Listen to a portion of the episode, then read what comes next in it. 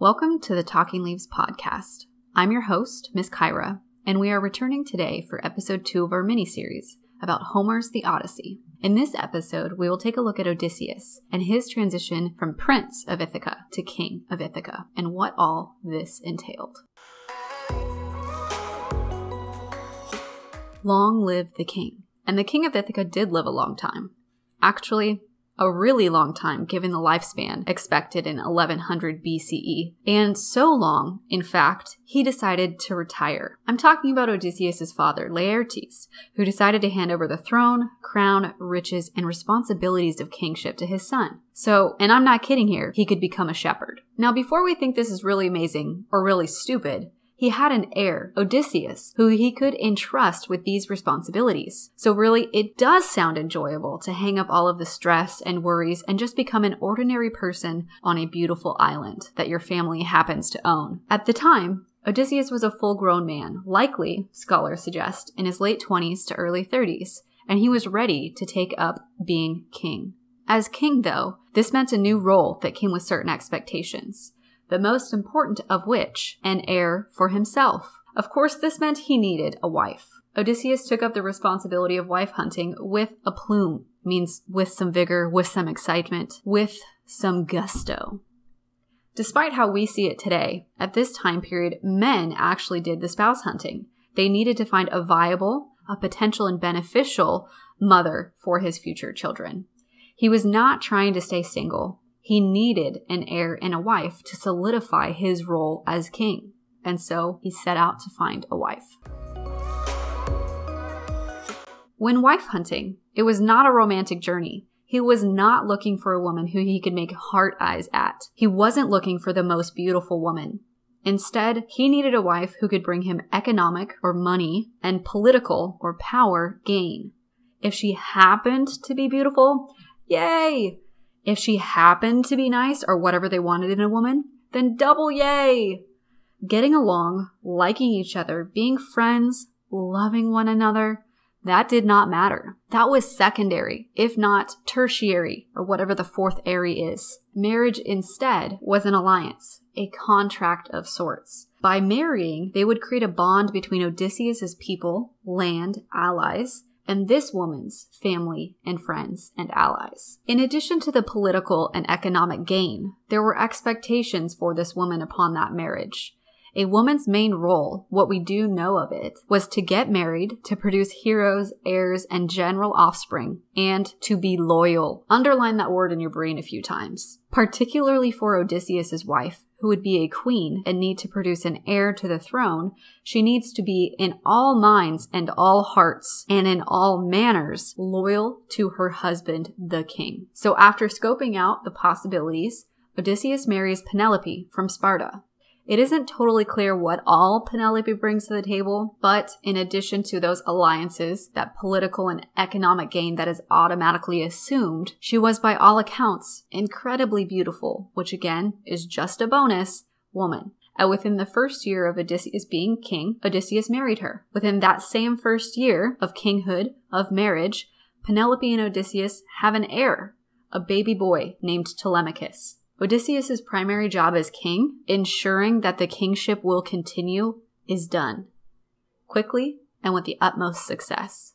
As father, his role would be to train his son in all ways of being a man. Strong, brave, intelligent, clever, and a leader, of course. The woman's role, Penelope's role, would be to be loyal, never forget that, and to be a great hostess, to honor and to serve any guests who would come to see Odysseus or who would happen upon Ithaca. However, as we know, also within that first year of marriage, first year of kinghood, first year of fatherhood, Odysseus is called to war. He must answer Agamemnon's call to bring all able bodied men, all the men from his island of Ithaca who could hold a weapon, to sail to Troy and get revenge and to get Helen back. And, ten years later, the war is finally won largely due to Odysseus, as we know. When word, and actually really fast word, quite a genius communication system. Remember, they didn't have phones or Wi Fi or even Morse code or radios.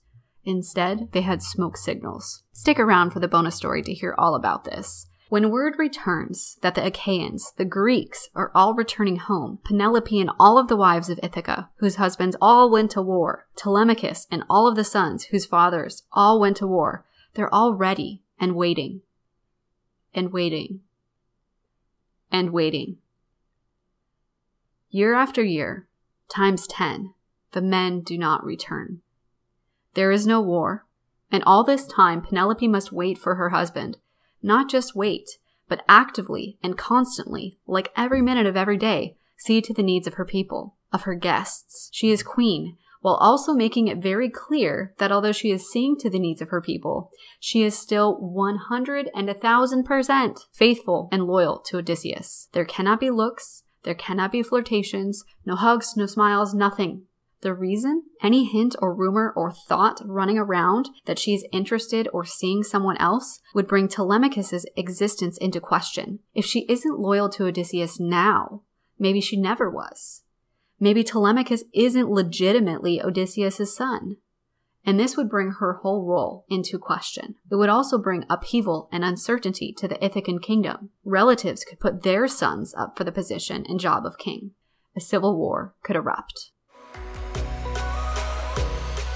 As such, Penelope, year after year, maintained the image and the reality of the perfect wife, queen, hostess, and to the best of her ability, mother. Despite all this, as we know too well, growing up without a parent, in this case a father, is hard. And Telemachus had no one, no adult male figure to really teach him how to be a man, how to be king. No son on the island of Ithaca had a father to teach him. So they grew up to be, as Athena the grey eyed goddess would later call them, a wolf pack of suitors. Uncivilized, undisciplined, disrespectful, and uncourageous men. As an aside, I do wonder why Laertes, remember Odysseus' father, didn't come home to the palace and help raise Telemachus. Maybe I don't know enough about it, but he remained a shepherd on that very island. And yet Telemachus grows up without a male figure. Maybe that's too easy. Who knows? Nonetheless, we do know that at the start of the story, Penelope and Telemachus are suffering. They miss Odysseus. And Odysseus, we soon learn, is suffering too. 10 years plus 10 years more of being away from home. We've come to the end of our episode. Next time, we'll take a look at Book One of the Odyssey, which starts with the invocation. In other words, we begin with the storyteller, the narrator, inviting the muse, the nine goddesses of poetic inspiration, the nine goddesses of story and myth to fill him with the power to tell Odysseus' story. From there, we see the Olympian gods and goddesses, minus Poseidon, discuss Odysseus' fate and what they plan to do about his return home. I do have another bonus story for you about that genius communication method to notify the Grecian women and families of their men's return from Troy, so stick around for that.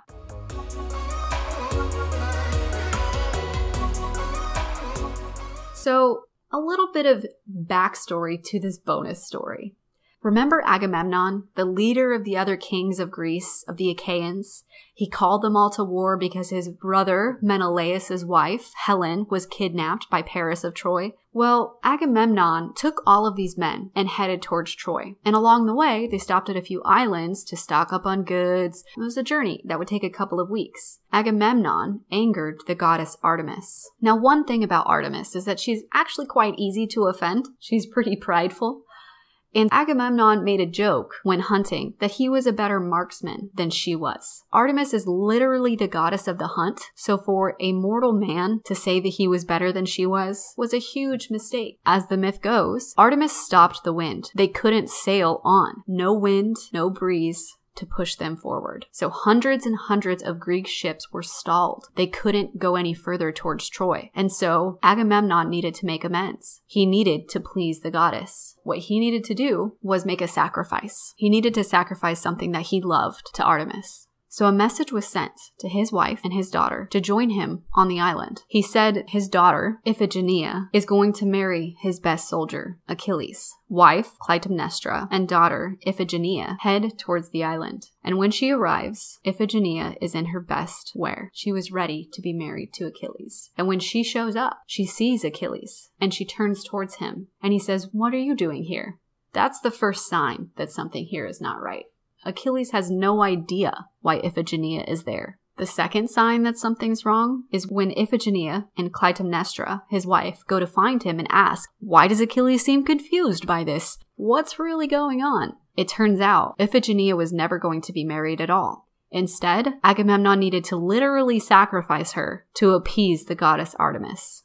I'll spare you the gory details, but Iphigenia is sacrificed, and Clytemnestra, Agamemnon's wife and Iphigenia's mother, never forgets. She returns home without her daughter. Agamemnon sails on to war, heading to Troy, which will last 10 years, and Clytemnestra, she remembers and she sets up a system with the other islands between Greece and Troy that when the Grecian soldiers start to sail home, when they leave Troy victorious, each island will send a signal to the next. They will light a fire on top of a hill, and then the next island will light a fire, and then the next, and then the next, and then the next. And then ultimately, Clytemnestra would be notified that her husband, Agamemnon, was returning home, and when he returned, she would have her vengeance. So you can read about this yourself, but ultimately what happened was Clytemnestra and her boyfriend decided to kill Agamemnon. She waited until he got home, he had a feast, and then he was relaxing in a bath, and she killed him.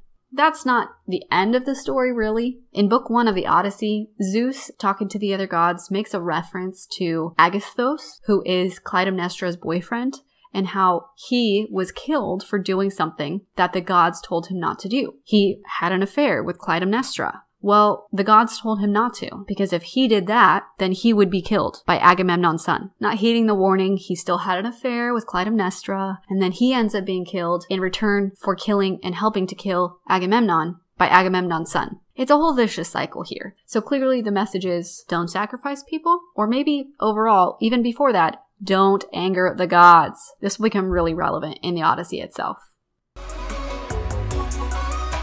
Special thanks to these sources for information Homer's The Odyssey, The Odyssey the Podcast, Britannica, the show Myths and Monsters, and ThoughtCo.